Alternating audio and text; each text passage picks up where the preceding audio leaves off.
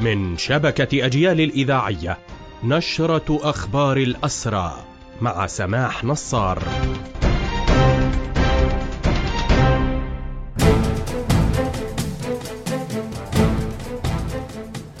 أهلا ومرحبا بكم إلى هذا اللقاء.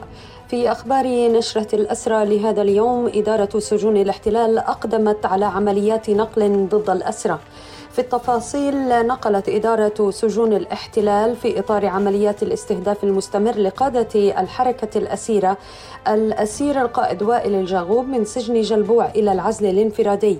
كما نقلت كل من الأسرى نادر صدقة وحكمة عبد الجليل وأحمد العارضة إلى التحقيق.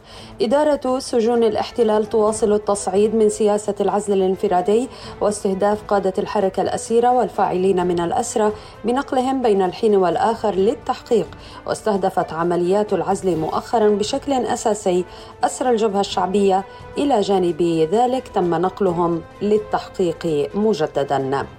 وفي هذا الإطار أيضا أفيد أن إدارة سجون الاحتلال أقدمت على عمليات نقل جماعية للأسرى في السجون.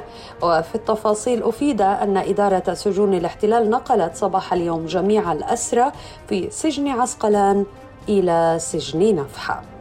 ونواصل أخبار هذه النشرة كما أوردتها مؤسسات الأسرى والمحررين في فلسطين أخبار تتعلق بعمليات نقل.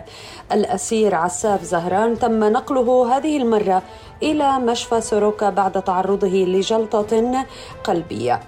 أفيد أن الأسير وهو من طول كرم تعرض لجلطة يوم أمس وتم نقله من سجن الريمون إلى مشفى سوروكا ولم تعرف تفاصيل أكثر حول وضعه الصحي. هو أحد الأسرى المرضى الذين يعانون من السكر المزمن والضغط وعلى مدار سنوات تم حرمانه من العلاج كبقية الأسرى المرضى. نعت الحركة الأسيرة والد الأسير سالم العيد وهو من بلدة زيتا في طول كرم. وقد تقدمت الحركة الأسيرة والأسرى المحررون ومؤسسات الأسرى بالتعازي للأسير بواقن وهو معتقل منذ عام 2004 ومحكوم بالسجن المؤبد. بهذا مستمعينا تنتهي هذه النشرة الخاصة بأخبار الحركة الأسيرة.